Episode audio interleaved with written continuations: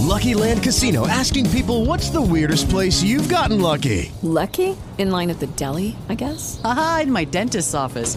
More than once, actually. Do I have to say? Yes, you do. In the car before my kids' PTA meeting. Really? Yes. Excuse me, what's the weirdest place you've gotten lucky? I never win and tell. Well, there you have it. You can get lucky anywhere playing at LuckyLandSlots.com. Play for free right now. Are you feeling lucky? No purchase necessary. Void where prohibited by law. 18 plus. Terms and conditions apply. See website for details.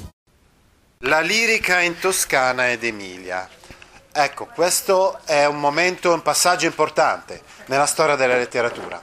È il momento in cui muore Federico II nel 1250, con lui muore anche la scuola siciliana, nel senso che era un, uh, un fenomeno anche culturale e letterario strettamente legato alla corte di Federico II. Una volta quindi eh, morto lui, non si creano più i presupposti per una continuazione diciamo, di questa esperienza. E allora la letteratura, vediamo nella seconda metà del 200 la poesia che si sviluppa nell'Italia centro-settentrionale. No? La lirica, dicevamo, in Toscana ed Emilia, con dei, delle caratteristiche insomma, che eh, la differenziano dalla lirica siciliana, della scuola siciliana. Cioè ci sono dei punti di contatto, di continuazione no? fra la, la, lirica della scuola siciliana de, e la lirica mh, di questo periodo in Toscana ed Emilia. E ci sono delle differenze. Una grossa differenza sta nella conformazione politico-sociale. Insomma, in queste regioni ormai ci sono i comuni. Parliamo della seconda metà del 200, ci avviciniamo quindi all'età di Dante. È un'età in cui fioriscono proprio i comuni, i commerci, le attività dei borghesi, di questa classe economica, classe sociale in grande eh, evoluzione, di grande importanza. Ecco. Potete anche osservare che in questo periodo cambia la figura del letterato, nel senso che il letterato alla corte di Federico II era appunto un poeta di corte, era stipendiato diciamo dall'imperatore, era direttamente eh, collegato con il potere imperiale del re, eccetera. Qui invece nell'Italia centrale, centro-settentrionale, non ci sono né imperatori né re, eh, ma, ma ci sono appunto i comuni. E quindi è vero che possono esserci, come vedremo anche in questi poeti, ci sono dei giudici o dei notai, così come abbiamo trovato dei giudici e dei notai nella poesia della scuola siciliana.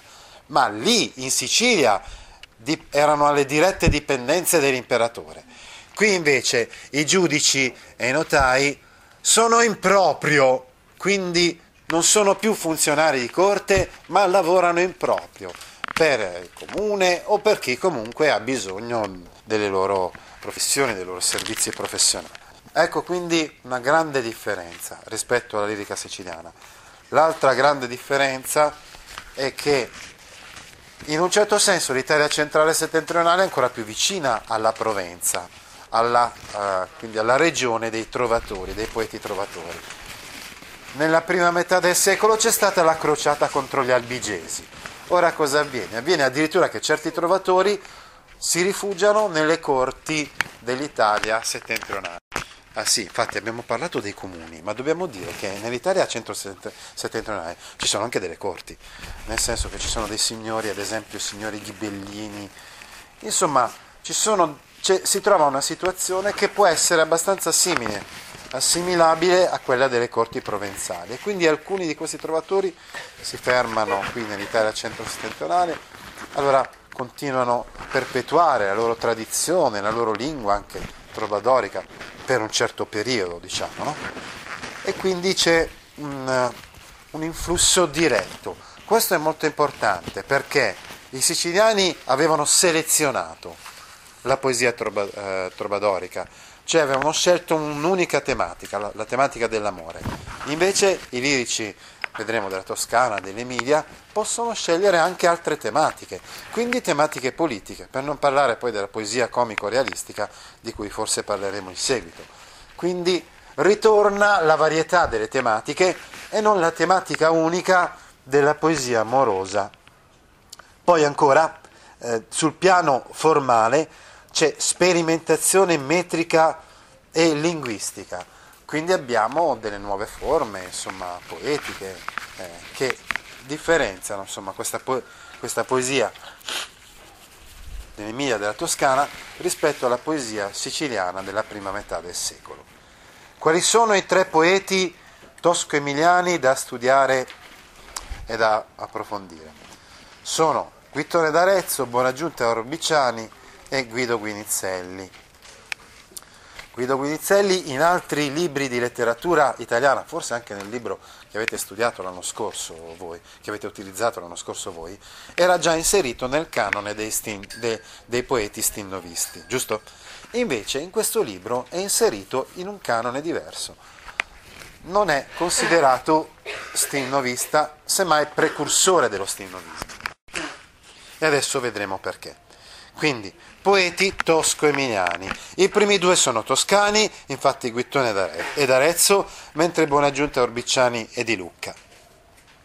Allora, i primi due sono questi rimatori della, di quella che viene anche chiamata scuola dei siculo-toscani. No?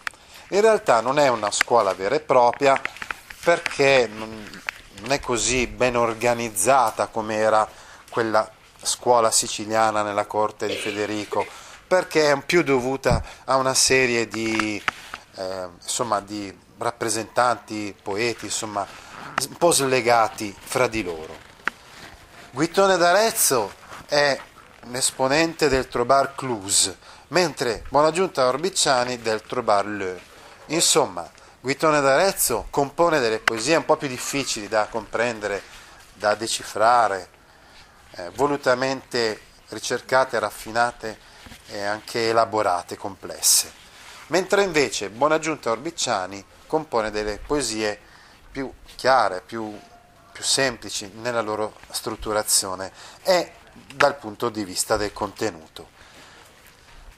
Nel codice che riporta le poesie di Guittone d'Arezzo, addirittura queste poesie sono divise radicalmente in due parti. Nella prima parte l'autore viene chiamato appunto Guittone d'Arezzo, nella seconda parte fra Guittone.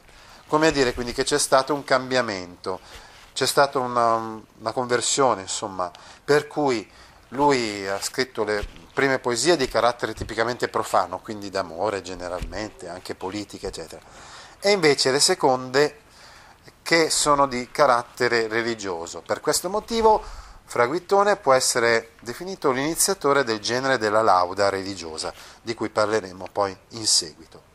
Dicevamo comunque che è piuttosto arzigogolato, eh, ricca di artifici di figure retoriche, la sua poesia è piuttosto difficile, dura, aspra e Dante lamenta questo.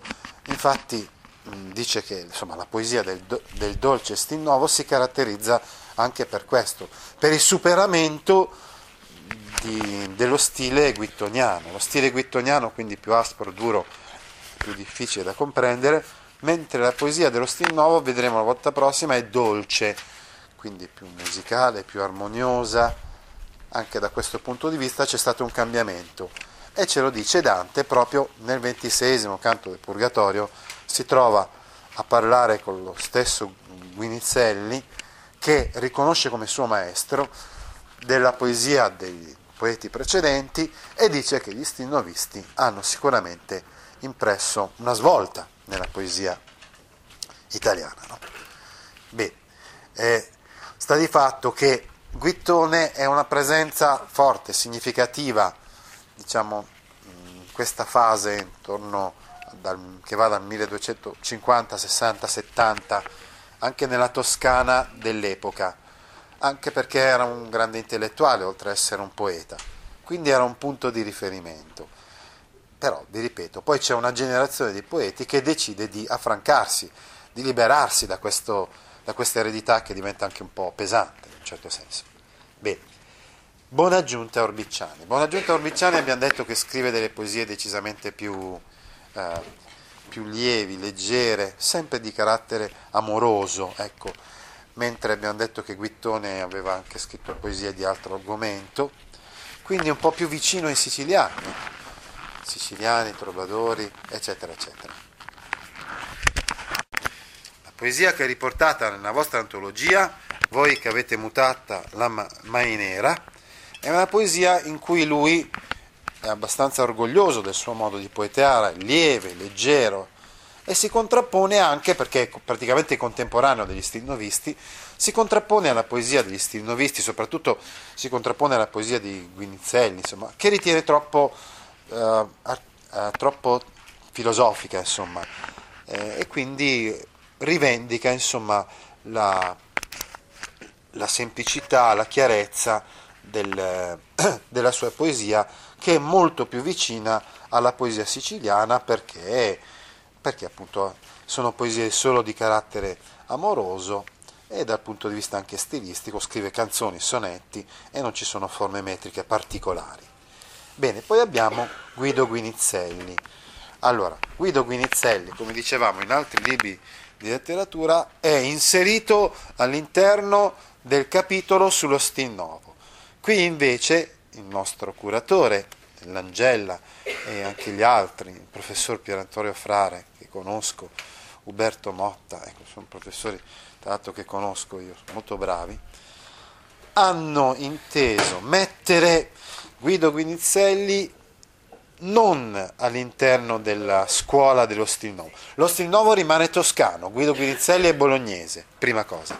Seconda cosa, che cosa dice Calenda? Eh, dice che Guinizelli è un rimatore di confine, organico alla tradizione e insieme clamorosamente innovativo, ma innovativo più per effetto di qualche brillantissima performance che per un progetto di poetica coerentemente perseguito. Dice Calenda quindi, ci sono alcune poesie effettivamente molto innovative. Guido Guinizelli è di una generazione prima di Dante, anzi più vecchio di tutti questi poeti, come vedete Guittone è nato nel 1935, Bonaggiunta nel 1942, mentre Guinizelli era nato nel 1220. No? Quindi è di una generazione prima, se non due generazioni prima di Dante, se vogliamo, che è nato nel 1265. È un grande innovatore, ma solo in alcune poesie. Per il resto rientra nell'alveo di questi poeti siculo-toscani, chiamati qua invece appunto tosco-emiliani, proprio per metter, metter dentro anche lui. Ecco. Tant'è vero che lui riconosce che Guittone è un suo maestro, dice O cara padre mio, de vostra laude, è una poesia di Guinizelli, qui riconosce quindi il suo legame con Guittone d'Arezzo. D'altra parte però stavamo dicendo che è anche un grande innovatore. Allora sottolineiamo quelli che sono gli aspetti di maggiore innovazione di uh, Guido Guinizelli. Possiamo individuare questi aspetti di maggiore innovazione riflettendo su due poesie. Al cor gentil rempaira sempre amor è la prima poesia, Al cor gentil rempaira sempre amor. In questa poesia troviamo due tematiche innovative. Prima tematica innovativa, cioè la, l'aggettivo gentile non è più da intendersi nel senso di nobile, aristocratico di nascita o di famiglia. Il cuore gentile può essere anche il cuore di un borghese. Infatti eh, Guido Guinizelli è bolognese e quindi di una città in cui c'è la prima università e in cui eh, c'è un comune molto forte in cui insomma, ci sono dei fermenti sociali economici ben diversi rispetto a quelli, dicevamo, della corte di Federico II. Insomma, eh, per i provenzali e per i siciliani gentilezza era sinonimo di nobiltà di nascita, invece per eh, Guinizelli eh, gentilezza è sinonimo di nobiltà di cuore, quindi può essere gentile anche il borghese, no? se eh, il suo cuore è eh, nobile. Eh, la gentilezza non è una prerogativa di classe so come dire, ecco voi schematizzate come, come volete. Gentilezza non più di nascita, o non solo di nascita, ecco, non solo di nascita, non solo ereditaria, ecco. Questo è il primo concetto. Un'altra cosa che compare in questa poesia, al cor gentil rempaira sempre d'amore, negli ultimi versi, è la seguente. la similitudine dell'angelo. Dice infatti, tenne d'angel sembianza che fosse del tuo regno. Ecco, la donna angelo.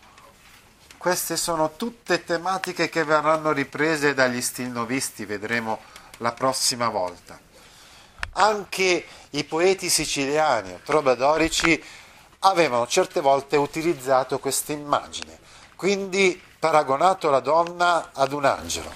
Attenzione però, nel caso dei, dei siciliani e dei trovatori, eccetera, questa donna comunque era la signora del castello sempre, era la signora, la domina, proprio nel senso anche quasi etimologico del, del termine. No? Invece per gli stilnovisti è una donna che si muove in uno spazio cittadino, quindi è una donna, può essere una donna borghese, appartenente a una famiglia eh, in vista della città sicuramente, ma non è detto che sia aristocratica, assolutamente no.